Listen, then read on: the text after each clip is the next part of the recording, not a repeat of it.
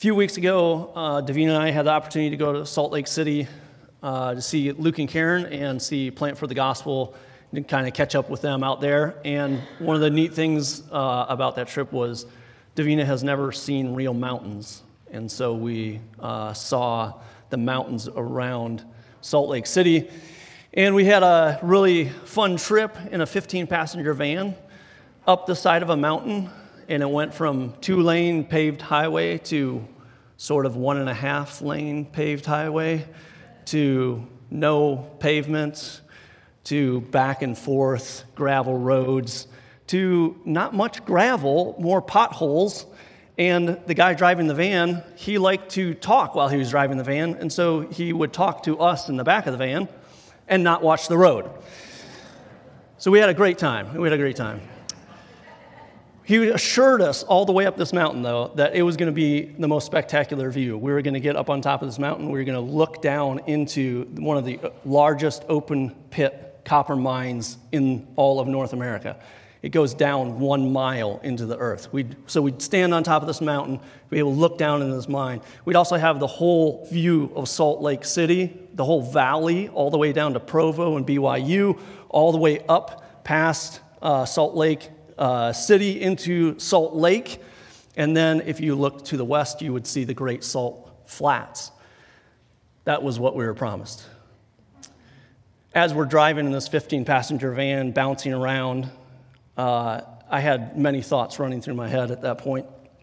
One of them was if the van goes off this cliff, will I die in the van or be thrown out and die outside the van?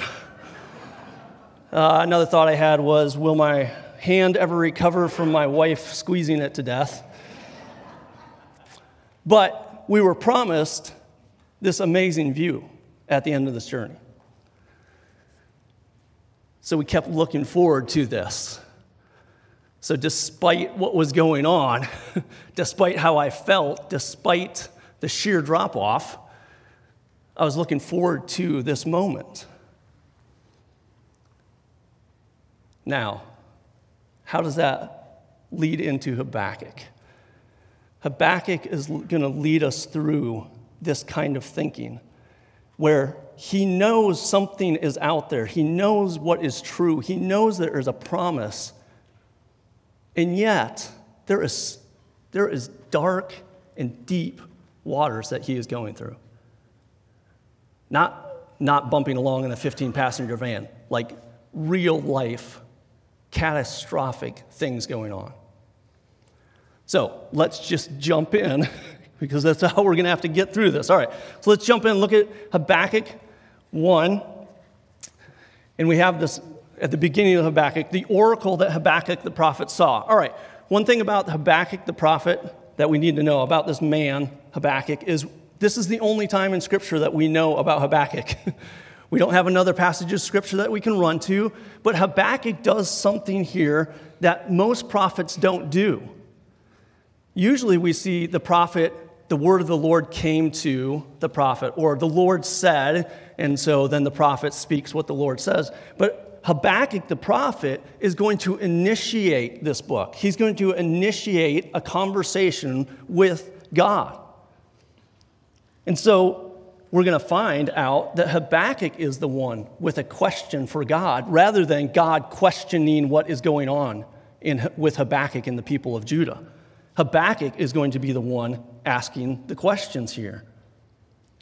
One thing we need to know about Habakkuk, the book, then, is that it's actually a dialogue between Habakkuk the prophet and God. Again, usually we see a one way monologue. God says to the prophet, and the prophet just recites whatever it is to the people.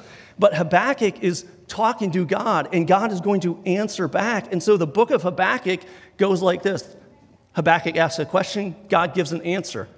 Habakkuk is astounded by that answer, so he asks a second question, and God gives a second answer.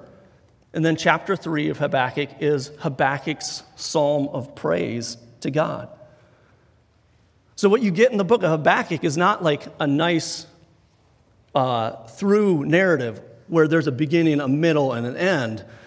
There's confusion, there's more confusion, there's a lot of confusion, and then Habakkuk is going to land in a place of prayer and praise to God. So as we go through it, you're going to feel some of this tension, and that's a good thing. That's a good thing because that's how life is. So we have this, we have the prophet, we have the book. So let's look at Habakkuk's first complaint. How can God see evil and not act to bring judgment? Look at verse number two of chapter one. O Lord, how long shall I cry for help and you will not hear? Or cry to you violence and you will not save? Why do you make me see iniquity and why do you idly look at wrong? Destruction and violence are before me, strife and contention arise. So the law is paralyzed and justice never goes forth. For the wicked surround the righteous, and so justice goes forth perverted.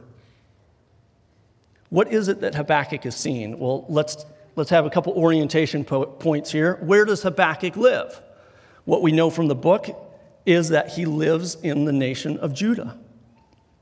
Naturally, then, where is Habakkuk seeing violence in verse 2? Iniquity in verse 3, destruction in verse 3, strife and contention in verse 3. Where is he seeing those things? Habakkuk is looking around Judah the nation where he lives. And he's seeing these things not in another nation, not somewhere where they don't believe God and know about God. He's seeing this in the people who call themselves Israelites. It's God's people doing these things one to another. It gets even worse there in verse number four. He says the law is paralyzed or it's rendered ineffective or impotent in restraining wickedness. The wicked actually surround the righteous. They outnumber the righteous. The wicked in the society are surrounding the righteous of the society. They're, they're outflanking them. this gives us a glimpse of the upside down world in which Habakkuk lives. Justice never goes forth, or justice goes forth perverted, it goes forth twisted. And this sounds like a place in which evildoers are not held accountable, and the ones trying to do right are punished. And Habakkuk knows, just like you and I know inherently, that this has to be offensive to God. And so Habakkuk's question is how long will God allow this to go on? Today, we might ask how long will God let lawmakers legislate evil by rebranding it women's reproductive rights? How long will God let sex tra- traffickers and pornographers exploit women? How long will God let profiteers create addictive products and slap a warning label on to assuage their conscience? How long will God let religious wolves greedily devour the flock to line their own pockets with the profits. It's not hard to imagine Habakkuk's groaning in his time because we groan in our time. So, what is Habakkuk's, what is Habakkuk's initial question? How long do I have to cry out for help to you, Yahweh? When will you answer? At what point are you going to step up and act? Now, this question is not just a random question that Habakkuk just decided to throw out one day. This question is ba- based on the character of God. And Habakkuk knows it from the law. He talked about the law in just a second ago that the law is paralyzed, but the law gives us in Exodus 34, 6 and 7, the Lord's name. The Lord passed before him, this is Moses, and proclaimed the Lord, that's Yahweh, the Lord, Adonai, a God merciful and gracious, slow to anger and abounding in steadfast love and faithfulness, keeping steadfast love for thousands, forgiving iniquity and transgression and sin. But this same God, who will by no means clear the guilty, visiting the iniquity of the fathers on the children and the children's children to the third and fourth generation. A holy and just and righteous God will by no means let the wicked go unpunished. God does not delight in wickedness. He hates evildoers. He loves righteousness and fair balances. He's the judge of all the earth. And will not the judge of all the earth do right?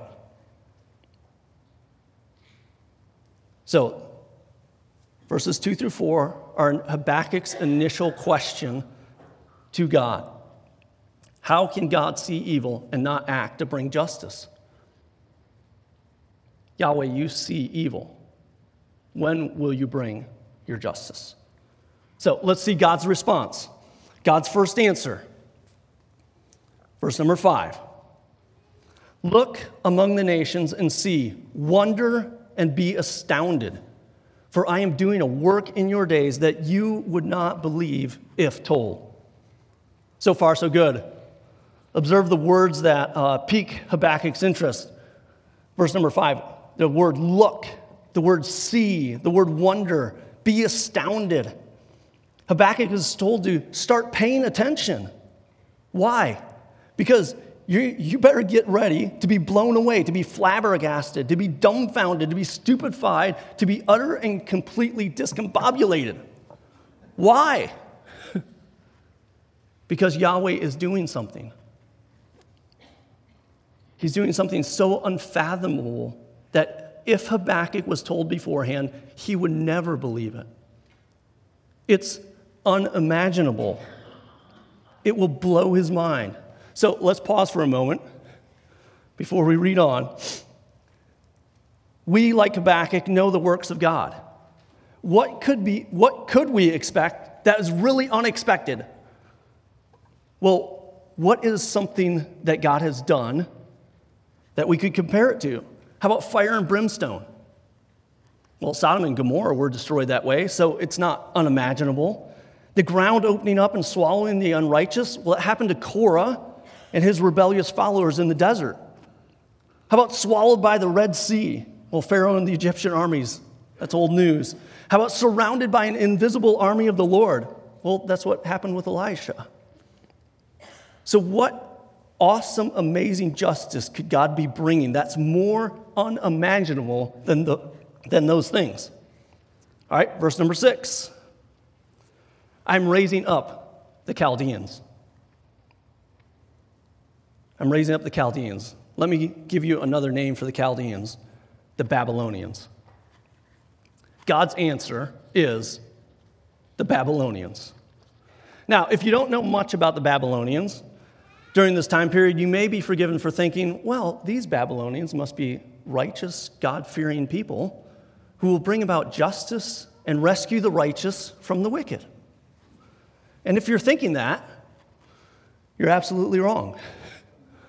Look at the rest of verses number 6 through 11 because God describes the Babylonians, the nation he will use. Verse number 6, he says they're bitter and hasty. Again in verse 6, they steal other people's homes. Verse 7, fear and dread is what they spread. Verse 7 again, they're a law unto themselves. Verse 7 and 8, they advance swiftly, unimpeded to attack. Verse 9, they eagerly anticipate violence. Verse 9 again, they're violent slavers. Verse 10, they're proud of their military might. And verse 11, in fact, their military might is their God.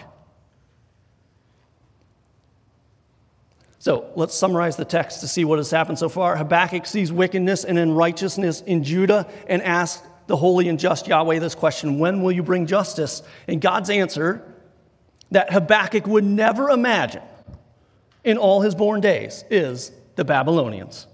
More specifically, Yahweh's answer is to tell Habakkuk, Just you wait. I'm sending the wicked and unjust, violent and enslaving, arrogant and idolatrous Babylonians to punish Judah. Now, I hope at this point you're feeling a little uncomfortable with what God has answered to Habakkuk. And you should be. To correct the wicked among the people of God, God is going to use a much more wicked nation. And if this leaves you dissatisfied, then you and Habakkuk are in the same mind. And so Habakkuk gives a second complaint. Verses 12 through 17. Are you not from everlasting, O Lord my God, my Holy One? We shall not die.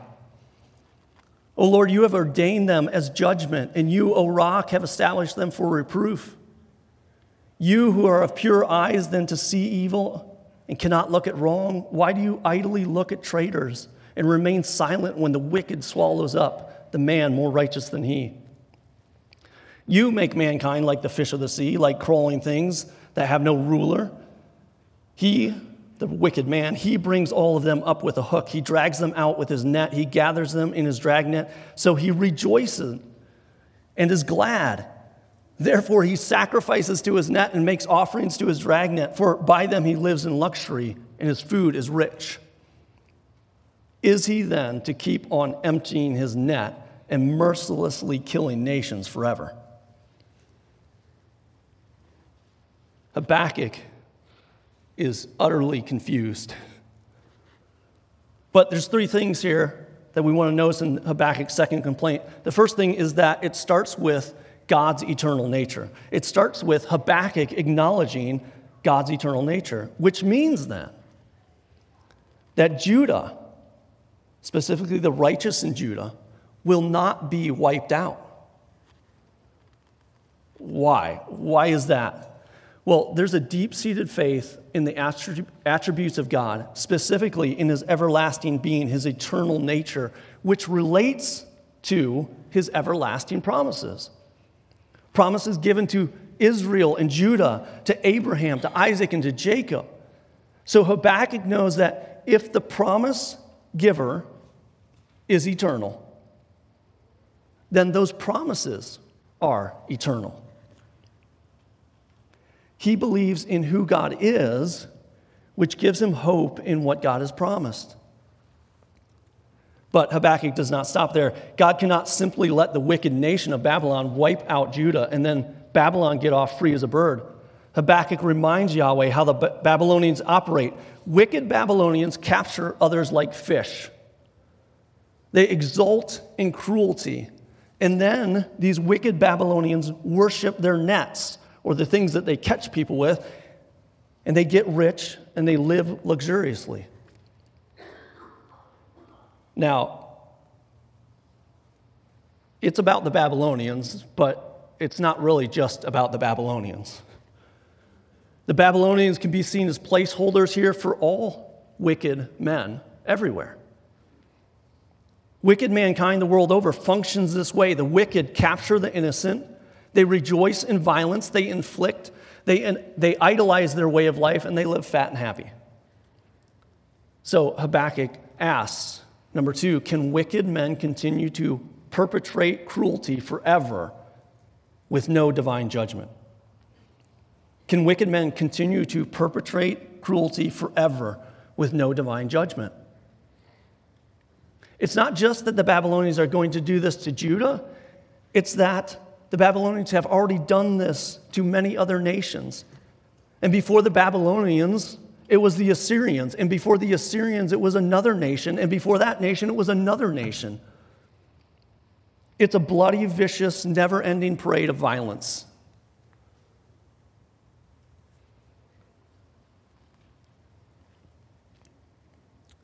But remember back to chapter 1, verses 2 through 4. The wickedness is not just out there, the wickedness is here. So, Habakkuk's question is Yahweh, when will the wicked out there and here, when will the wicked be held accountable?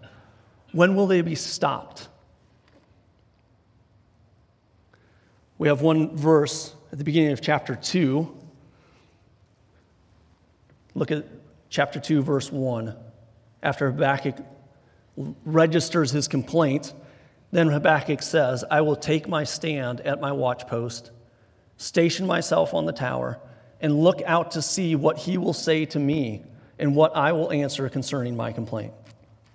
This is Habakkuk's expectation. Number three, this is Habakkuk's expectation. Habakkuk posts himself like a lookout on the wall of the city to see what Yahweh will do to answer his question.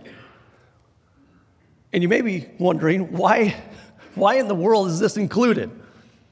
Why does it matter that Habakkuk is going to stand and look for God's answer? Well, Habakkuk ends his second complaint in anticipation that God hears and cares and God can and will answer him. Habakkuk has been operating in this way since the beginning of the book. Otherwise, why would he even direct his question to God to begin with? But now it's stated boldly an assurance that God hears and will answer. How did Habakkuk begin his second question or complaint to Yahweh? With an affirmation of God's eternal nature. And now Habakkuk remembers and trusts in what he knows about God's person. God himself is eternal, therefore his promises are eternal. Therefore, God, therefore, Habakkuk knows that Judah will not be fully wiped off the face of the earth. Habakkuk remembers and trusts in what he knows about God's promises. Now, let's pause just for a moment. I don't know where you're at, but I'm guessing there are some of you who feel the weight of a Habakkuk's burden, the realization that evil people seem to be winning in this world. But there's others of us who are going through difficult times, not necessarily evil people, but evil circumstances. For some, it's the evils of cancer. For some, it's the evils of growing old. For some, it's the evils of loneliness, or others, the evils of a loss of a loved one. And you ask what Habakkuk models God, how long shall I cry for help and you will not hear? But if Habakkuk is your model for the question, your, your model for the answer, your model for waiting for it is also Habakkuk. Does God hear, see, and care? Well, notice what Habakkuk models for us. Habakkuk brought his complaint to God. If Habakkuk really thought that God did not hear, see, or care, why would he ask in the first place? Look at the names Habakkuk is used for God. Chapter 1, verse 2, he uses Yahweh or Lord. If you're looking at your ESV, it's all capitalized and that's the covenant name for God. Habakkuk is using, he's using a covenant name, knowing that God himself has made a covenant and will keep it. Chapter 1, verse 12, Habakkuk addresses God as my holy God. Habakkuk knows God as a personal being, my God. And he affirms that God is perfect and separate. He's holy, he's other, he's not a creature. Verse number 12 again, Habakkuk addresses God as the rock. God is steadfast and unchanging. He's a refuge in the midst of storm. So Habakkuk models for us. He models that God, he, he models trust in God's ability to hear, see, and care.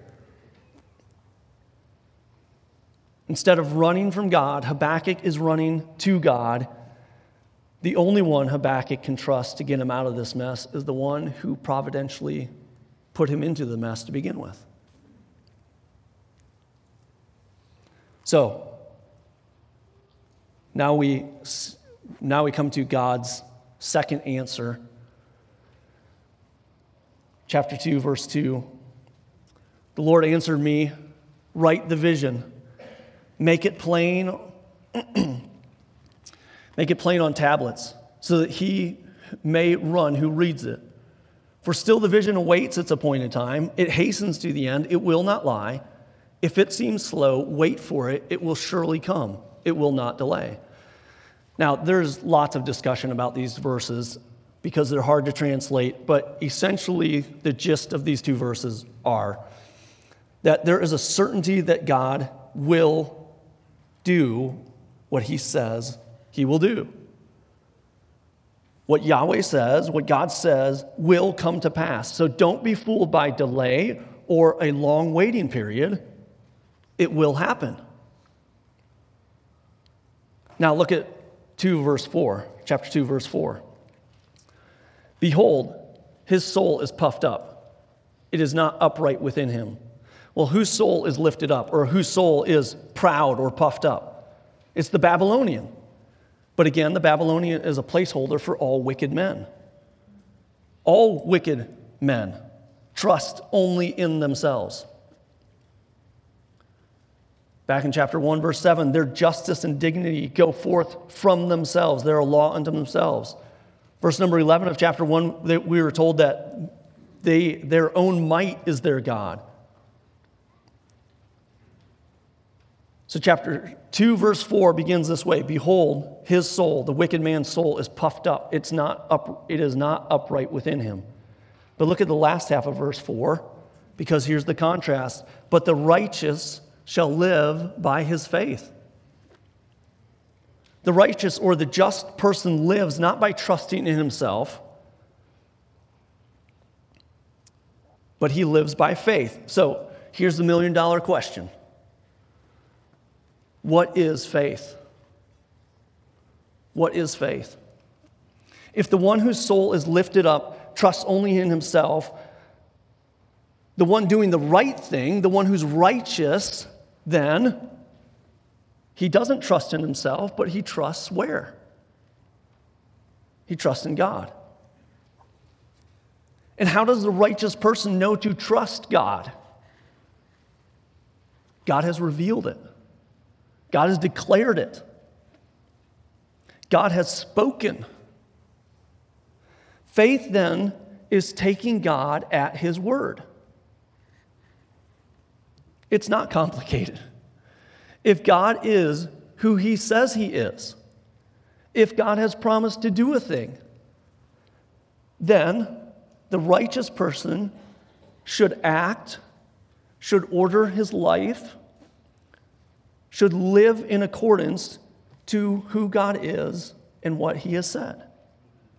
And that is faith to believe God to be true and to live life according to His word. But if the righteous shall live by faith, is the opposite true? The soul which is lifted up, will it be destroyed? The one who trusts in himself, will that person come to an end? And Habakkuk gives us five woes. Five woes that he pronounces over Babylon. Usually, a woe is a lament. A couple years ago, uh, we had a men's conference speaker speak, talk on lament. Lament is usually spoken by those who are under great and extreme difficulty. Think of people who are in distress and they're crying out for salvation, they're crying out for hope. But these woes are not spoken at the time of defeat. These woes are spoken by the captive people who are now taunting the wicked person. So think of Babylon. Babylon has conquered many, many people. And these people are going to rise up. Look at verse number six. Shall not all these all these is talking about the people at the end of verse 5. So Babylon has conquered all these people. These people will rise up and they will pronounce a woe that it's a taunt over Babylon.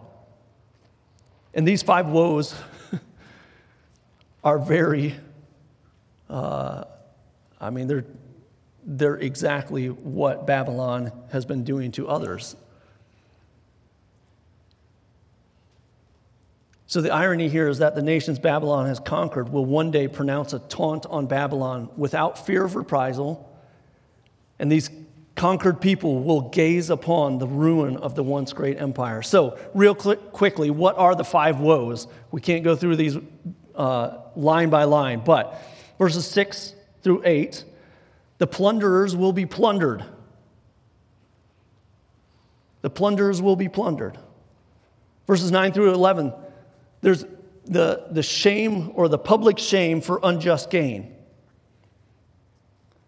The third woe is the futility of bloodshed and crime. The futility of bloodshed and crime. It comes to nothing. It's all, it's all for nothing. Instead, the glory of Yahweh, the glory of the Lord, will ultimately rule. Verses 15 through 17, the experience of terror for explo- exploitation. The woe is that they will experience terror because of how they have exploited these people. And verse number or the woe number five is the senselessness of idolatry. The senselessness of idolatry in verses 18 and 19. Look at verses 18 and 19 just for a moment. What profit is an idol when its maker has shaped it? A metal image, a teacher of lies. For its maker trusts in his own creation when he makes speechless idols. Woe to him who says to a wooden thing, Awake, to a silent stone, Arise. Can this teach? Behold, it is overlaid with gold and silver, and there's no breath at all in it. God is, God is pointing out the utter foolishness of trusting in idols. This idol has been shaped by a man, it's covered over with silver and gold, and then the man comes to the idol and he says to the idol, the man says to the idol, Awake, arise, do something, tell me what I should do. And God's point is Woe to him who puts his trust in that kind of thing. It's foolishness. But look at verse number 20. Because here the contrast is, I mean, it's exquisite. Unlike the man who makes the idol and then speaks to the idol, look at verse 20. But the Lord is in his holy temple. Who made that temple? God did. Let all the earth keep silence before him. Instead of running your mouth, you should be silent. So here's the one who makes and worships an idol and speaks to the idol, and God is saying, I am the one who makes all things. You should be silent before me.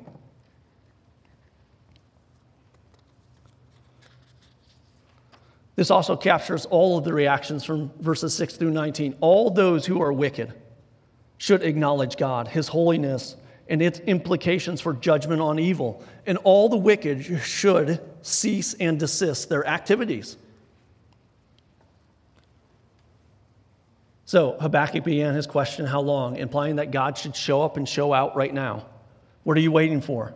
And God's response is that there is a future judgment coming. And both parts of that statement are true. Judgment means the wicked will get what they deserve, but future means future means that it's not here yet. God sees and cares, and he will bring appropriate judgment for the crimes committed. So be assured, Babylon will not get away with their wickedness. In fact, they will be punished in like kind for their atrocities. God himself takes special umbrage at idolatry. Verse number 14 and verse 20, we see that God's glory and holiness will ultimately prevail. And so, all wicked nations, all wicked people will suffer the same fate. They'll all meet the same end. All will, will be subjugated to Yahweh's glory, and all will be silent before a holy God. But what of the righteous? So let's return to verses, verse 4 of chapter 2 just for a second that the just will live by his faith, or the righteous will live by faith. How then can the righteous person continue on this way of existence? Why not just throw in the towel? Why not just despair? Because the righteous shall live by his faith. The righteous person will live by patient, expectant trust in God to fulfill His word in His time. But this takes hearing God and believing God, which leads to ordering one's life for God. In Habakkuk, the model for our question, the model for our response, now is the model for our psalm of praise to God. And that's what it, chapter 3 is. So Habakkuk's Psalm of Praise is chapter 3. We don't, again, we don't have time to unpack all of the things of chapter 3, but Habakkuk begins with awe of Yahweh because he's heard what Yahweh, uh, he's heard about Yahweh, about the covenant keeping God of Israel, and he knows this God's work in the past. Think of the parting of the Red Sea or Mount Sinai. Habakkuk wants those powerful demonstrations of God to come again and save his people. Habakkuk asks God to revive his work. And so Habakkuk reports some of the works that God has done. Look at verses 3 and 4. This is relating to us the appearance of God on Mount Sinai. Verse 5 is a nod to the plagues that were brought on Egypt at the time of the Exodus. Verse 11 is an allusion to the victory of Gibeah led by Joshua when the sun and, and the moon stood still in the sky. Verses 8 and 14 and 15 are talking about the Exodus across the Red Sea and then the entrance into the promised land across the River Jordan. These specific instances, plus other reports of Yahweh's greatness, move Habakkuk to praise and awe. God unleashed righteous fury on the wicked like a warrior, and Yahweh defeated the wicked thoroughly and utterly, and this judgment is the salvation of his people. In his wrath on the nations, there was mercy for his people. And that's what we see at the end of verse number two of chapter three. In wrath, remember mercy. We want the psalm to, of praise to end in God relenting on the coming destruction of Judah. But it is not so. In fact, Habakkuk feels the terror of the very first answer from Yahweh that Yahweh will use the Babylonians to destroy the wicked in Judah. So look at verse number 16 of chapter 3. After this great psalm of praise, this is how Habakkuk lands. Verse 16 I hear and my body trembles. My lips quiver at the sound. Rottenness enters into my bones. My legs tremble beneath me, yet I will quietly wait for the day of trouble to come upon people who invade us. Habakkuk is not paralyzed by fear here. The Psalm chapter 3 has demonstrated Habakkuk's understanding of who God is and what God is doing. And so, along with fear of the coming judgment, of terror of the coming judgment, is faith that the one judging Judah will one day judge the wicked invaders. He continues, look at verses 17 through 19 of chapter 3. Though the fig tree should not blossom, nor fruit be on the vines, the produce of the olive fail, and the fields yield no food. The flock be cut off from the fold, and there be no herd in the stalls, yet I will rejoice in the Lord. I will take joy in the God of my salvation. God, the Lord, is my strength. He makes my feet like the deer's, He makes me tread on high places. So, along with the reality of the destruction coming through the Babylonian conquest, Habakkuk models that the righteous will live by faith. And so Habakkuk's application is our application. The righteous shall live by his faith. Habakkuk modeled this kind of living. He asked hard questions of God, and yet he still humbly trusted God rather than arrogantly standing in judgment over God. When he received an answer that was difficult, unimaginably difficult. Humanly speaking, it was inconceivable. He returned to what he knew of God's character, his works, and his word to readjust his perspective to God's perspective. And so we have the big idea of Habakkuk. And it's the same idea for us. In the midst of my difficult situation, despite my view of circumstances, I will hold on to the person and promise of God. In the midst of my difficult situation, despite my view of circumstances, I will hold on to the person and promise of God. Let me uh, give you four takeaways from the book of Habakkuk. Number one, when we step back and we look at the book of Habakkuk, Number one, we can say that, I can confidently say that God can handle your questions, especially the hard ones. He can handle your questions. So run to Him. Don't run away from Him, run to Him. Now, this is not to pretend that His answers will be easy or even desirable. But God has given us His Word, the Bible, and we come to know Him through it. So run to Him. Second takeaway God will judge wicked people, including you and me. So I would say turn to Jesus. Turn to Jesus.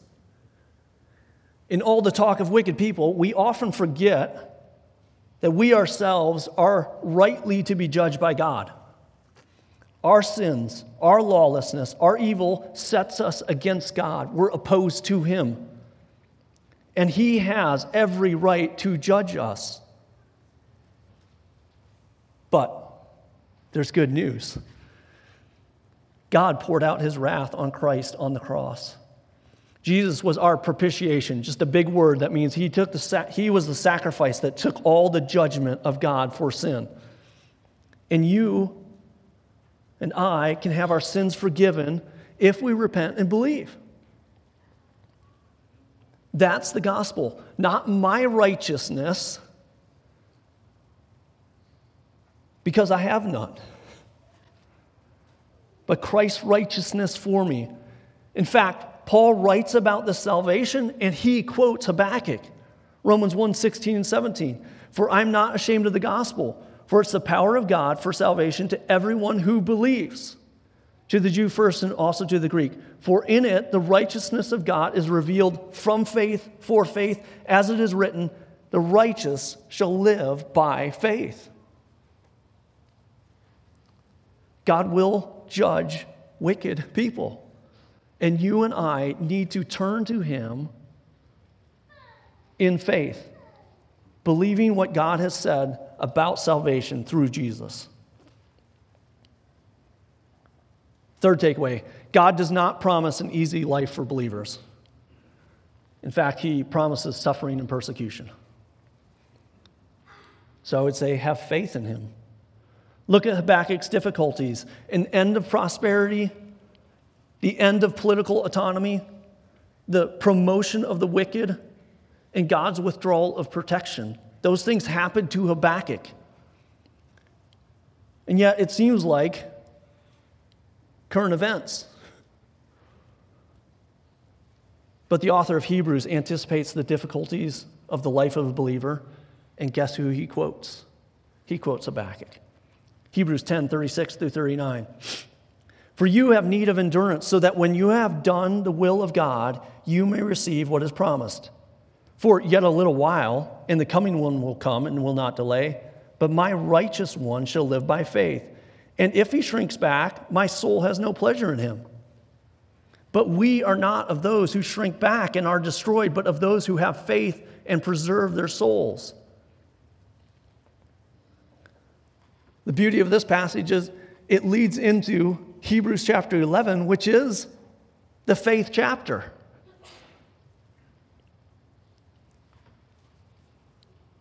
So, the suffering and the persecution that we face as believers does not cause us to shrink back, but it causes us to put our trust, our faith in Him once again. Difficulties and sufferings reveal what we're really trusting in ourselves or God. The fourth and final takeaway the ultimate object of our Christian faith is not a promised state of being or a future glorious circumstance. The ultimate object of our Christian faith is a person, it's Jesus Christ. My hope is not for heaven. My hope is not for healing. My hope is not for a better life. My hope is Jesus Christ. So our faith rests on the person of Jesus Christ, the crucified Messiah, that we've been hearing about over and over again in the book of Mark that Pastor Nate has been preaching through. The same Savior whose birth we will celebrate again in just a few weeks, God in the flesh. God in the flesh. It's unimaginable, and yet it's true. Despite our evil circumstances, despite our difficult current experiences, Jesus came in the flesh, died for our sins, and God raised Christ from the dead, providing salvation for all people. Paul relays the news of the resurrection to those at the synagogue at Antioch, and he quotes Habakkuk. Acts 13, 37 through 41. But he, Jesus, but Jesus, whom God raised up, did not see corruption. Let it be known to you, therefore, brothers, that through this man, Jesus, forgiveness of sins is proclaimed to you. And by him, Jesus, everyone who believes is freed from everything from which you could not be freed by the law of Moses. Beware, or take care then, lest what is said in the prophets should come about. Look, you scoffers, be astounded and perish. For I am doing a work in your days, a work that you will not believe, even if one tells it to you. The life, death, and resurrection of Jesus Christ, unimaginable to mankind, is mankind's only salvation. So the question is then will you live by faith in Jesus Christ? Will you live by faith? Or are the woes of Habakkuk, the promises of coming judgment, are those yours?